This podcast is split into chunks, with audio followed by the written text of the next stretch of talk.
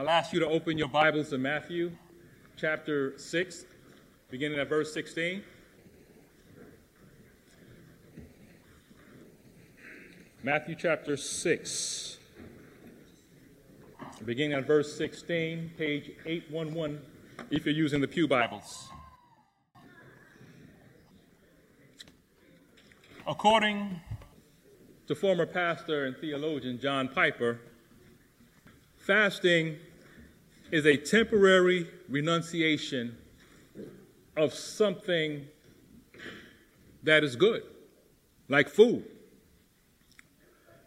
in order to intensify our expression of need for something greater, like God and his work in our lives. Let me repeat that. Fasting is a temporary renunciation of something that is in itself good, like food, in order to intensify our expression of need for something greater, like God and his work in our lives. And although fasting is not a direct command from Scripture for Christians, it is expected that followers of Christ would fast. And that's what I, I want to explore this morning, uh, this gray area of, should I fast? And if so, why? What is, what is the heart behind it? Why am I fasting? And we have to be honest and ask ourselves, is it a way of manipulating, trying to manipulate God into getting what I want? Or is it a, a matter of abstaining uh, from those things that I think I need in order to live a better life? I know of those personally who have had good intentions when it, when it, when it came to fasting, but I also know those who have turned fasting into an avenue to get or achieve their selfish motives. There is, a, uh, there is a fasting that takes place during times of intense suffering and, and, and sorrow, when, when life gets so hard, a time of mourning. But then there's this unbiblical fasting, one where you're seeking superficial material blessings in order to live a life of ease, a life of comfort. And hopefully, as we explore our text today, we'll gather a better understanding of the purposes of fasting. So let me read our text, pray, and then we'll dig into it. Matthew chapter six, verses sixteen to eighteen, and once again it's page eight one one if you're using the Pew Bible. And this is the holy word of God. "And when you fast, do not look gloomy like the hypocrites, for they disfigure their faces that their fasting may be seen by others. Truly I say to you, they have received their reward. But when you fast, anoint your head and wash your face, that your fasting may not be seen by others, but by your Father who is in secret. And your Father who sees in secret will reward you." Fathers, we come before you uh, this morning. Uh, on this day, I pray that you would open our eyes to the truth of your word, that we may walk in a manner that pleases you. Oh, We would, we would live in a way that honors you with integrity and righteousness. May that be our highest aim. It is in your blessed Son's name that we pray. Amen. Part one, the fast that men choose. The fast that men choose. Jesus said, "And when you fast." As I mentioned earlier, there, uh, there's no imperative command instructing New Testament Christians to fast, yet we see this expectation from Christ, along with other examples of New Testament Christians actually fasting. For example, in Acts chapter thirteen, uh, verses one and two, it says, "Now there were at Antioch in the church that was there prophets and teachers, Barnabas and Simeon, who was called Niger, and Lucius of Cyrene, and Manaen, who had been brought up with Herod the Tetrarch, and Saul. While they were ministering to the Lord and fasting, the Holy Spirit said, 'Set apart for me Barnabas and Saul for the work to which I have called them.' Then, when they had fasted and prayed and laid their hands on them, they sent them away. When these church leaders were gathered together in the midst of ministering, praying, and fasting, perhaps seeking direction for the church, the third person of the Godhead, the Holy Spirit, spoke up to give them direction, proving once again, by the way, that he is not an impersonal force, but he is God, equal in essence to the Father and the Son. He said, set apart from me, Barnabas and Saul, for the work to which I have called them. That's authority.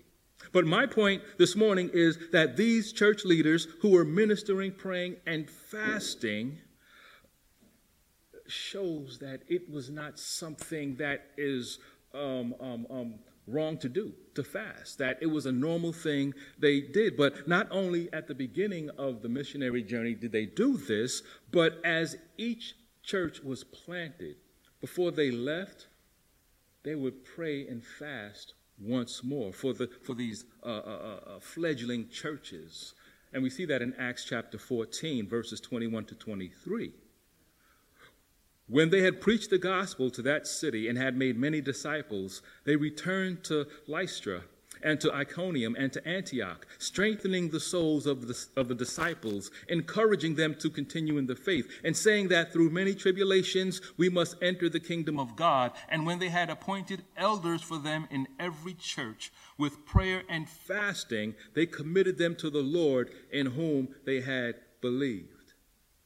So we see fasting, yet no direct command to fast. And I want you to turn with me for a moment to Mark chapter two, beginning at verse eighteen, because I believe from this text, this text, we'll see why these disciples and apostles fasted, and even the early church would pick it up in the first century and beyond, would fast, even though there is no direct command, no imperative, you must fast.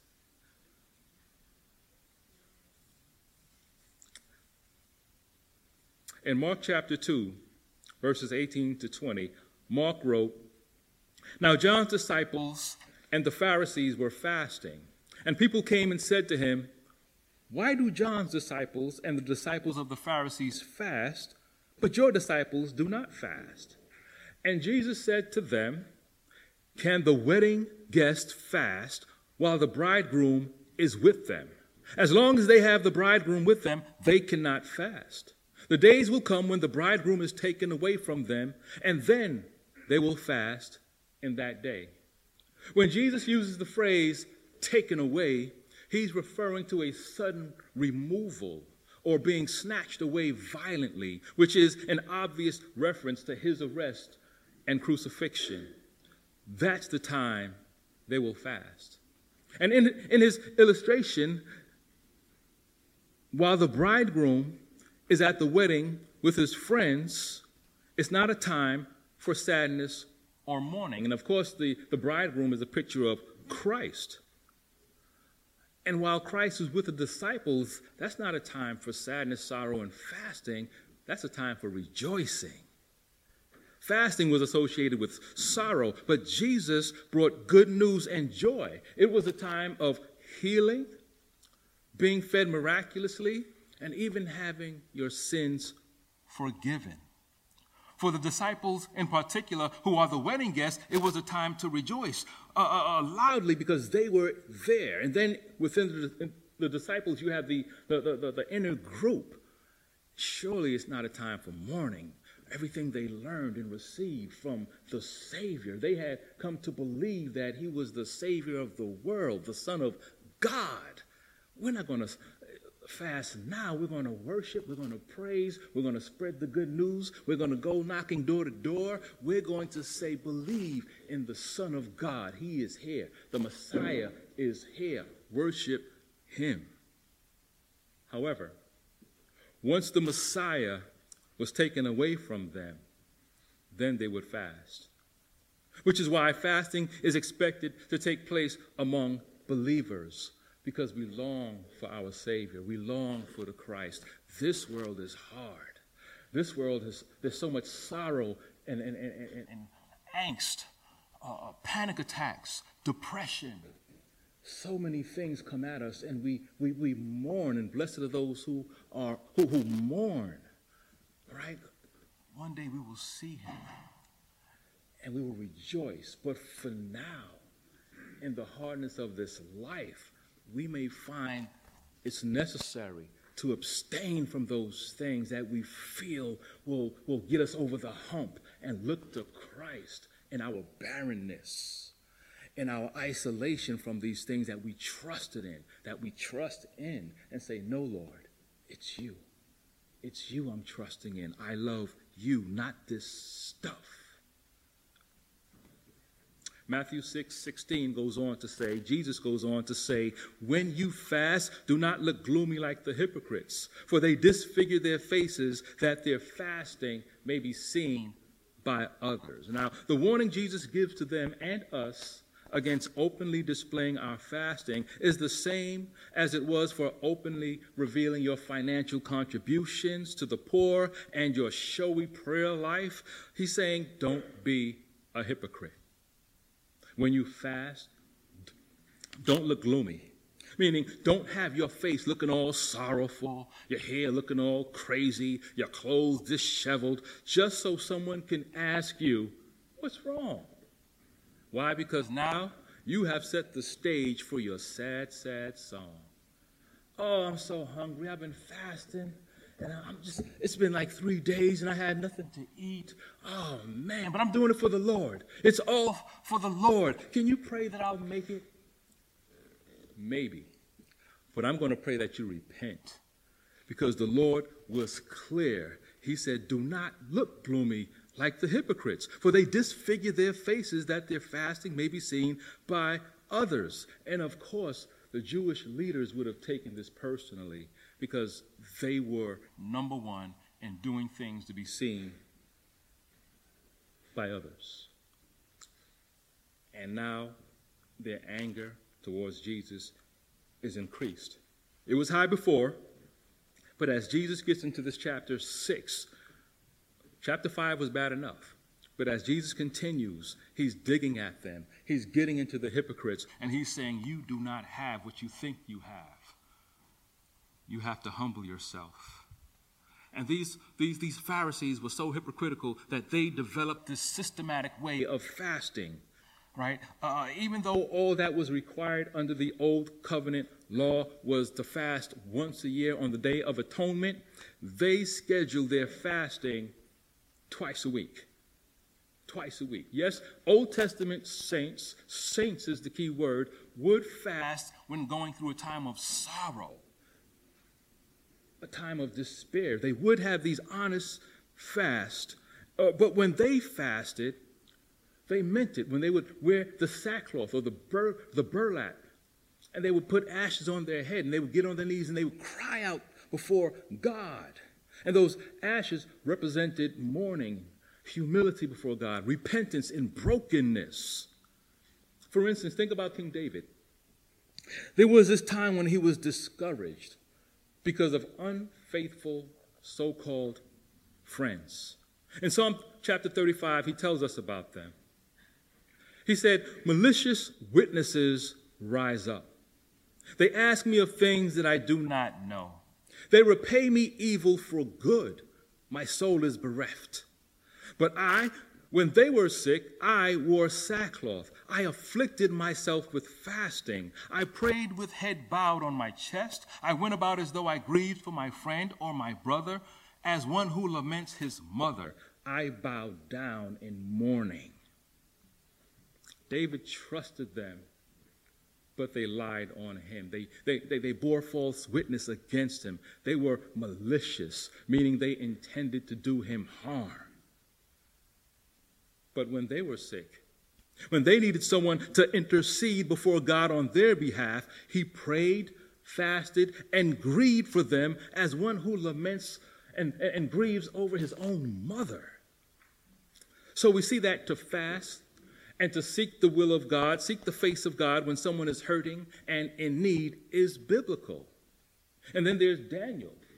After spending nearly seventy years in exile and longing for a home, Daniel in Daniel chapter nine and verse three said, "Then I turned my face to the Lord God, seeking him by prayer and pleas for mercy with fasting and sackcloth and ashes." And if we were to read the rest of that Daniel chapter nine, uh, we would see that throughout it, Daniel is continuously confessing the sins, his sins and the sins of the people, with a brokenness that produced a repentant heart. So, what, so here we see that to fast and seek the face of God when you've reached that place of confession, repentance, and brokenness is biblical. And also, some of you might remember from the book of Esther, when the Jews were in Susa, in the land of the Persians and the Medes, after Haman's decree to destroy all the Jews. Esther chapter four and verse three says, "In every province, wherever the king's command and his decree reached, there was great mourning among the Jews, with fasting and weeping and lamenting, and many of them lay in sackcloth and ashes."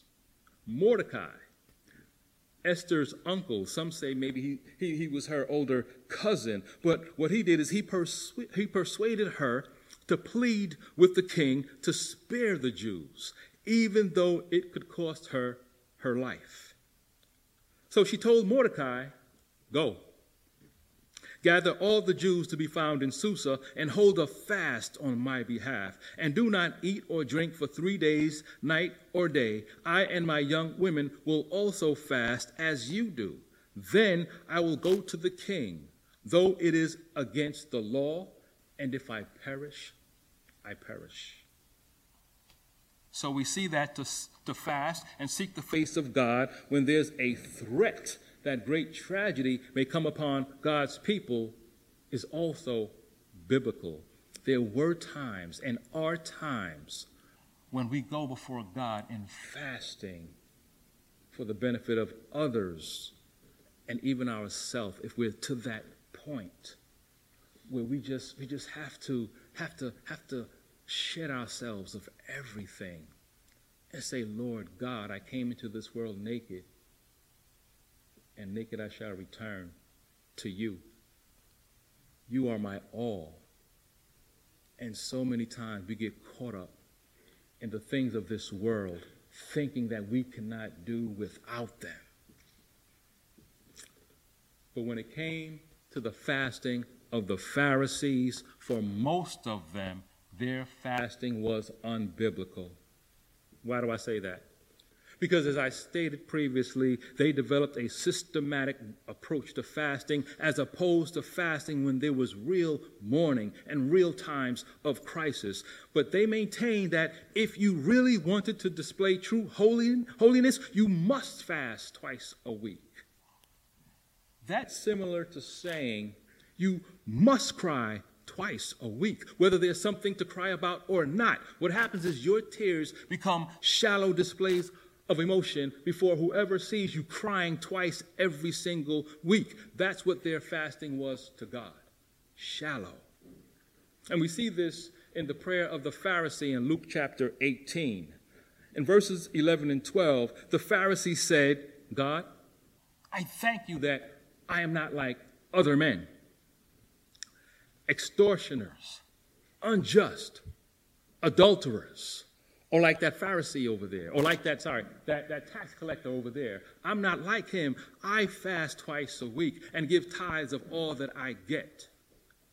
His fasting was a shallow display of emotion. And that's why Jesus said of that same Pharisee that, that, that he went down to his house unjustified. But that tax collector who cried out, "God, be merciful to me, a sinner." And I want you to remember that here this morning. If you don't know Christ, it's not like, "Well, I don't know how to pray. I don't know how to uh, approach him."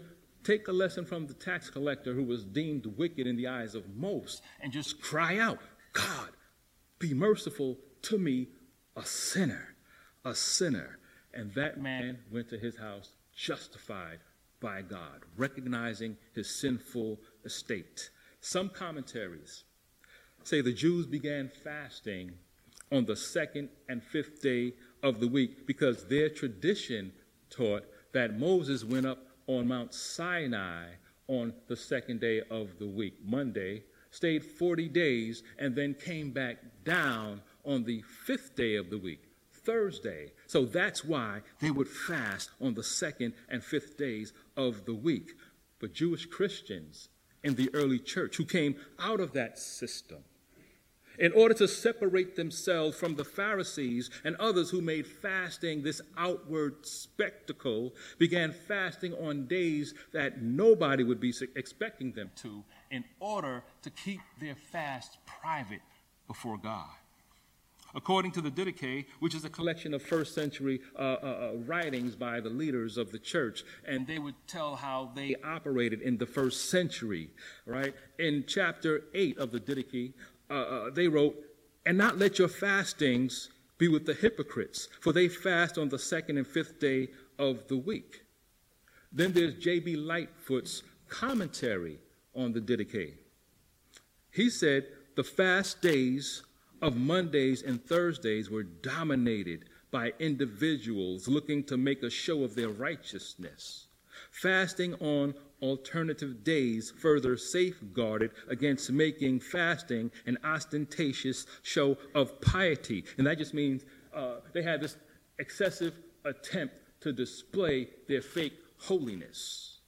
The early church fought hard to distinguish themselves from anything resembling the legalism of the Jews. They desired to fast, not to imitate the Jews, but to follow the expectation that Jesus had for his disciples, since he did say, once the bridegroom was taken away, then his disciples would fast. If you, you, if you choose to fast, I pray your fast is not mechanical. I pray it's kept quiet. And I pray your fast is one that honors God, which takes us to part two, the fast that's chosen by God, the fast that's chosen by God. When Jesus called the Jewish leaders hypocrites for the third time, back to back to back in this discourse, this should have taken their minds to the behavior of their ancestors, even to the days of Isaiah the prophet. So I'm going to ask you to turn with me to Isaiah chapter fifty-eight, beginning at verse four. Isaiah chapter fifty-eight, beginning at verse four.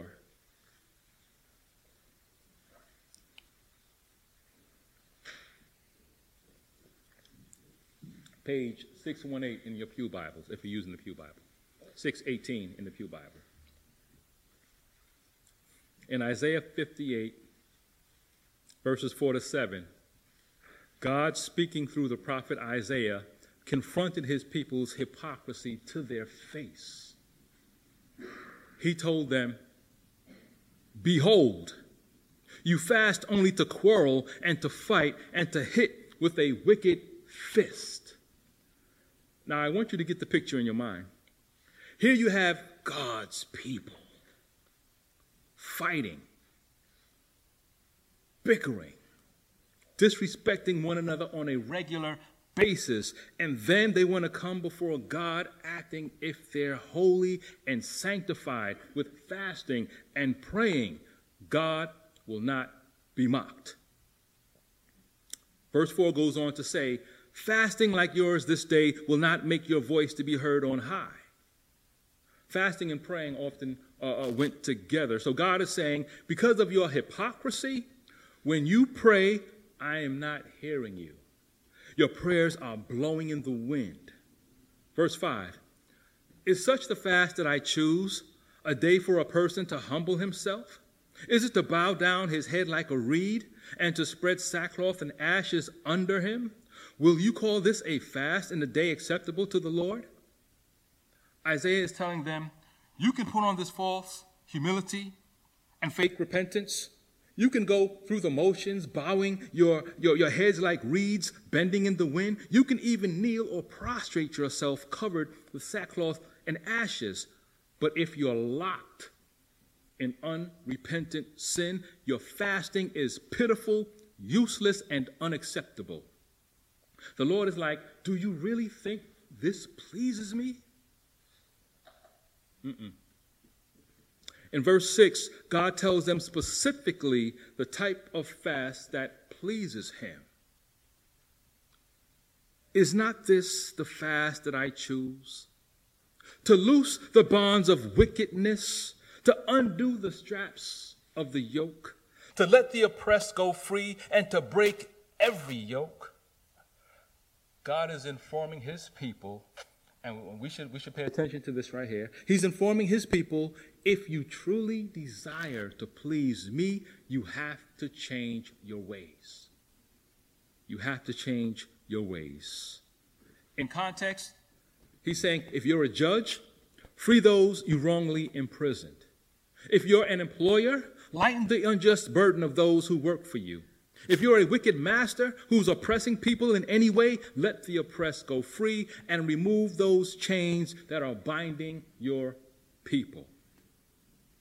Verse seven, is it not to share your bread with the hungry and bring the homeless poor into your house when you see the naked, to cover him and not to hide yourself from your own flesh, meaning their own family, their own kin?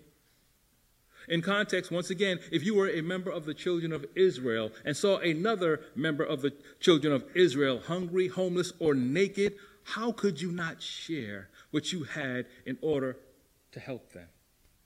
God took them from nothing. They were slaves in Egypt to wicked Pharaoh.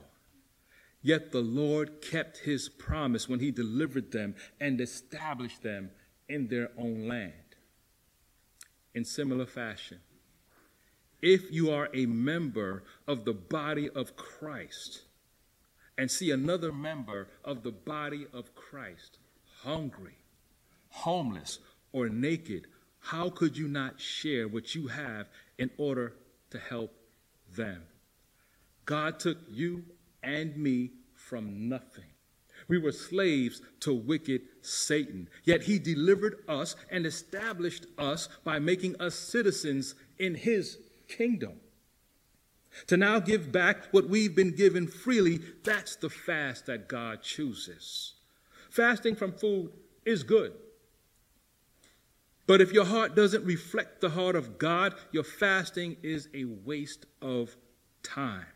This means if your character is one of unrepentant anger, sexual immorality, idolatry, pride, unfaithfulness, lying, greed, conceit, and anything that violates the law of God, your fasting is trash before God. You may impress those around you, but your fasting is also pitiful, useless, and unacceptable, just as the fasting of most of the Pharisees. And then the Lord will be asking you the same question he asked then. Do you really think this is the fast that I choose? God receives fasting from people who carry themselves in a Christ-like manner.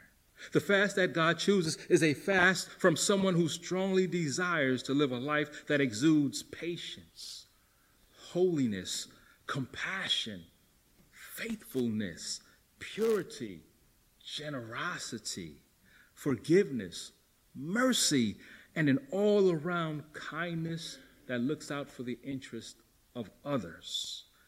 Many people know doctrine, church history, Greek, Hebrew, uh, uh, books of the Bible, frontwards and backwards, but they don't know God or the love of God.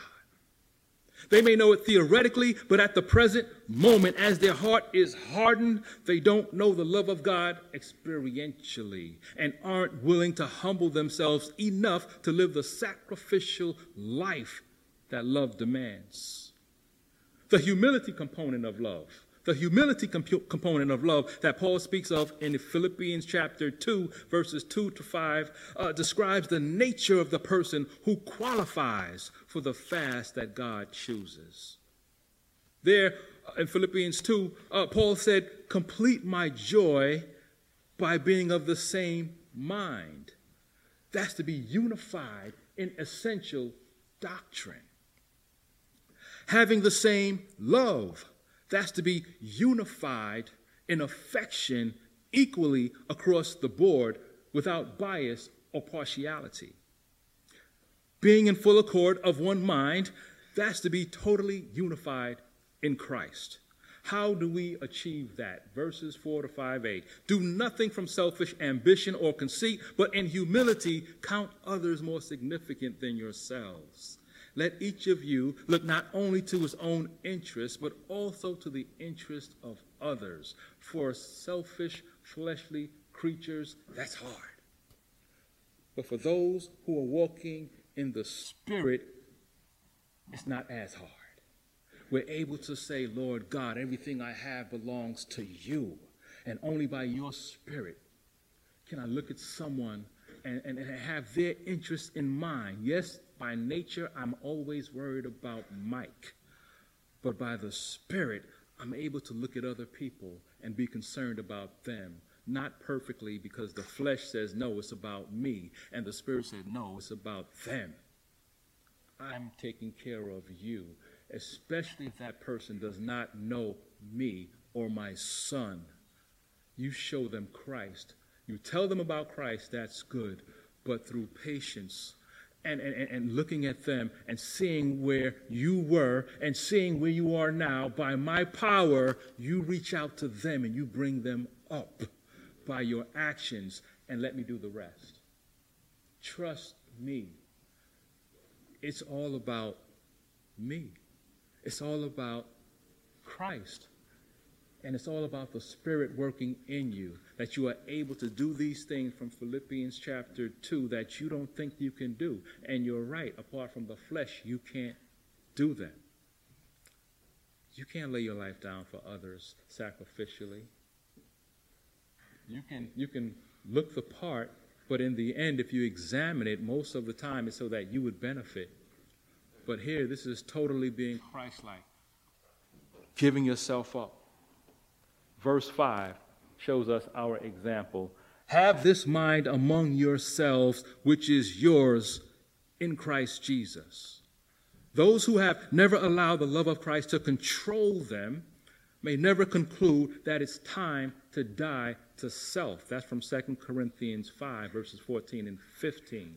To conclude that you have to die to self, and all have died, so that he who died for them would be exalted. You die to self, because Christ died for you. So if you, if you are going to choose the fast that God chooses, especially in the midst of fasting from food, make sure your character lines up with God's character. Man is impressed with the externals, but God looks upon the heart. And that's why in verse uh, seventeen of our text, Matthew six, Jesus said, but when you fast, anoint your head and wash your face. Anoint your head and wash your face. Over the past few months, when I, whenever I would prepare a sermon, I would use my Gmail account to take notes and talk it out through the voice recognition feature. I'm going somewhere with this, so please be patient with me. Every six or seven hundred words, uh, I would email it to myself so that I can get to it on any device. About nine days ago, over a roughly sixteen-hour period, I spent about five hours building this sermon here on fasting. It was like two hours late one afternoon, two hours a little bit after midnight, and another hour the next morning. But instead of email it, emailing it to myself, I just left it as a draft. Some of you know where this is going. As I continued to have even more thoughts on the sermon that morning, I hit something. and roughly ninety percent of what I had worked on was gone. Now, I never had a mental breakdown, but I was close. I, I, I started talking to myself. I said, no, that, no, it's here. It, it's, it's, it's, no, that didn't just happen. I, I tried, I, I went through certain things, and I even, I even reached out to some of you, but you all let me down. And, and, and, and the, the consensus was that it was gone forever. So I left everything. I, I just left it, and I went to visit my mother-in-law in the hospital. I, I just I just went I just wanted to see her. She's always been an encouragement to me. I, I went to see her, and, and I, I just I just had to leave it and, and, and go and, and, and talk to her. By the way, she said thank you to all of you who are praying for her. Uh, thank you. And I told her my horror story. And I asked her, have you ever fasted? She said, yes, many times. Now, I've known my mother-in-law a long time. And I told her, not once have you ever mentioned that you fasted. She said she was taught by her pastor many, many decades ago, when you fast, wash your face and go on. Wash your face and go on. Taking Jesus's uh, a warning about the hypocrites who would disfigure their faces, looking all gloomy, that their fasting may be seen by others, her pastor told her, you do the opposite. Make sure your face is looking its best, as if you're not lacking anything in the world. Jesus said to do it. Don't, don't look like you're in need. Why? Because it glorifies God that he's able to bring you through, even though you're, you're holding back from those things that you think you need. Man, what she said was so encouraging to me, because here she is, confined to a hospital bed, smiling as she's talking to me. And here I am, moaning and groaning about some words that I lost, able to go and come freely. But that's the character of someone who's been walking with the Lord for a long time, eighty-nine years old. Bless her heart. That's someone who knows God intimately.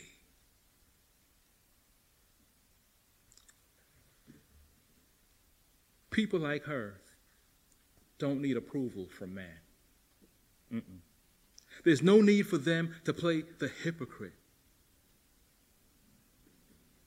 In verse eighteen of Matthew six, Jesus tells us why. Why we don't, we don't, we don't put this act on for people to pat us on the back and say, you know what, you're a super Christian and I want to be like you. No. Verse eighteen. So that your fasting may not be seen by others, but by your Father who is in se- who is in secret, and your Father who sees in secret will reward you. Acts of charity, prayer, and fasting, these three activities that Jesus has grouped together in Matthew six are meant to be acts of intimacy between us and our Father. Yes, others may benefit from these God-centered acts of devotion, but the closeness it takes to relate with God in such a way takes a special bond between us and God, a special bond. We, as his children, are called to be good stewards of everything he has bestowed on us. So, so when we fast from anything that he has given us as an act of separation from those things, and when we pray as an act of humility before our Lord and Master, and then give alms as an act of benevolence for the less fortunate, we are producing fruit that reveals God is our Father and his Son and Spirit are working through us. Isn't that what you want?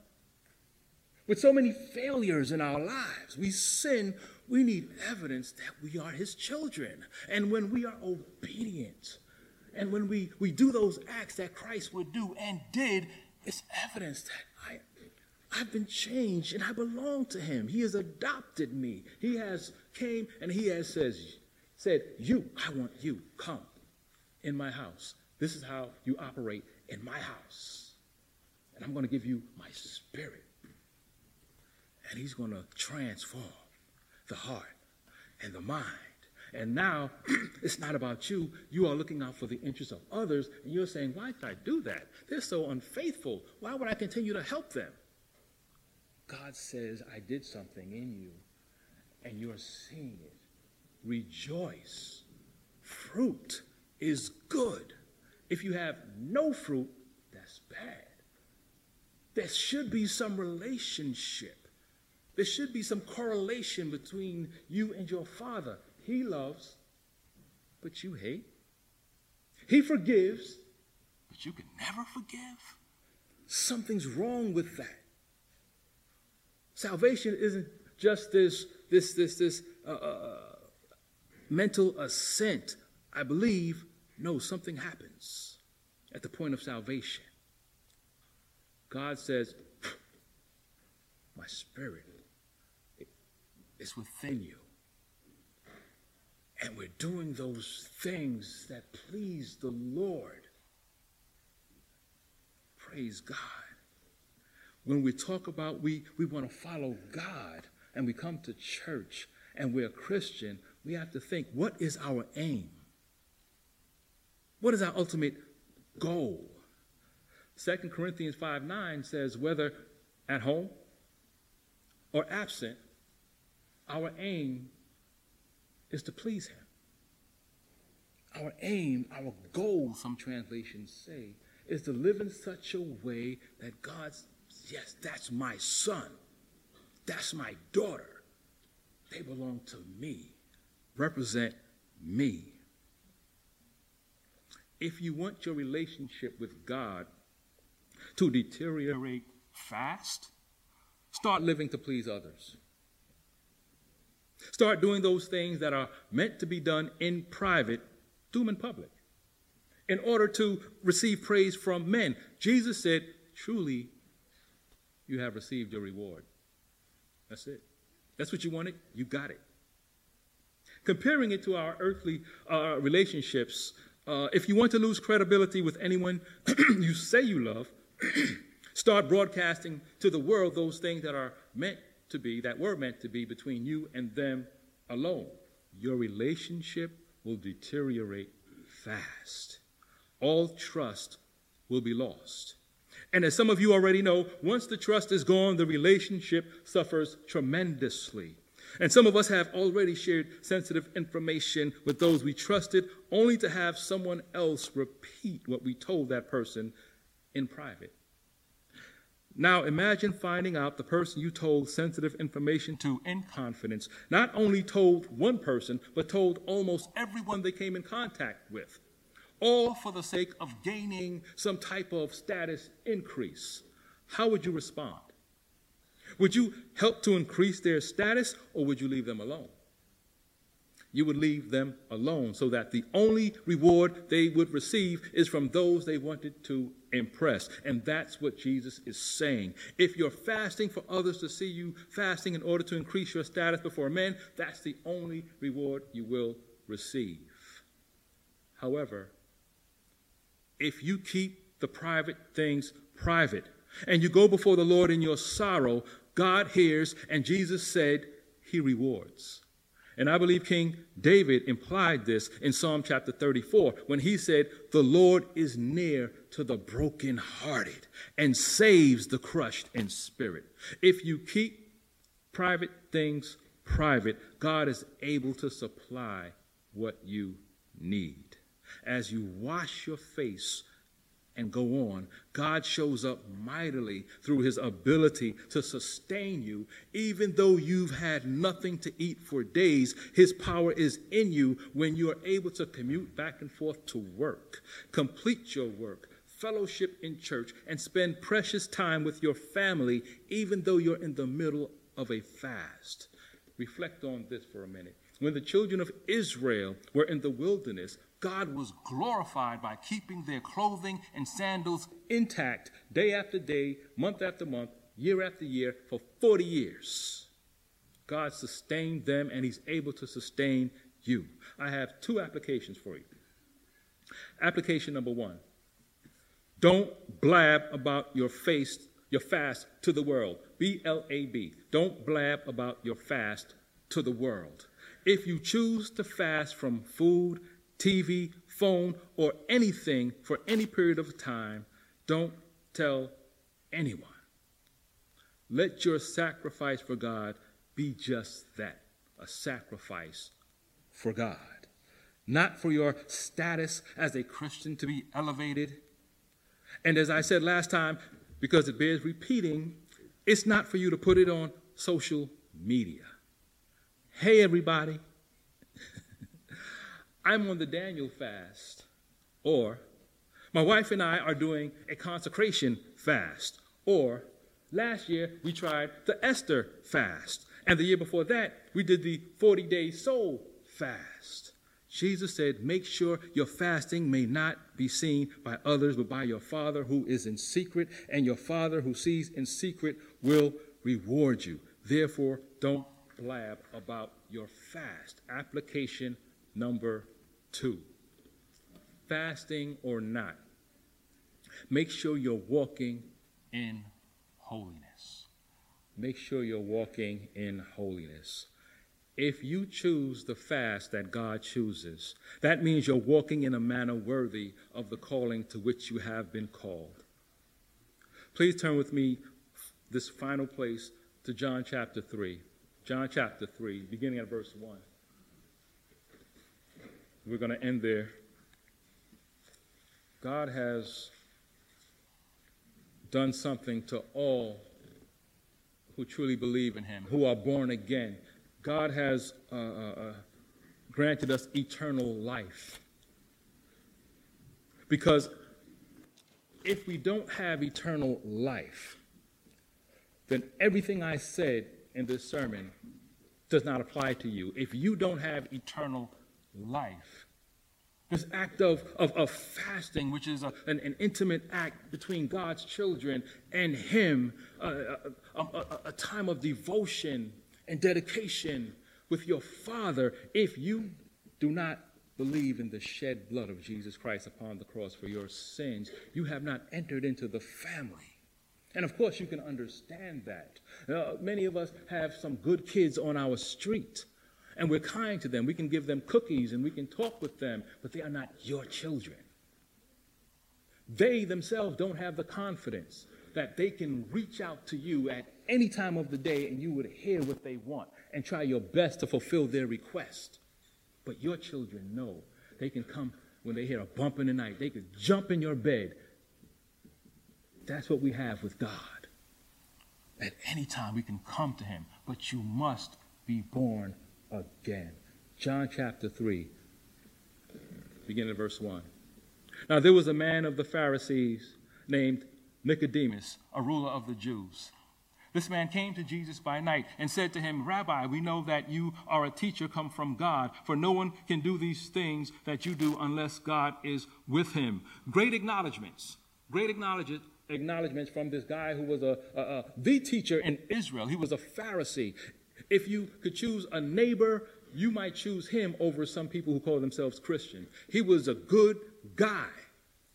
And he recognized Jesus was not just an ordinary guy. And if we were judging him and we said, if anybody's going to heaven, it's this guy.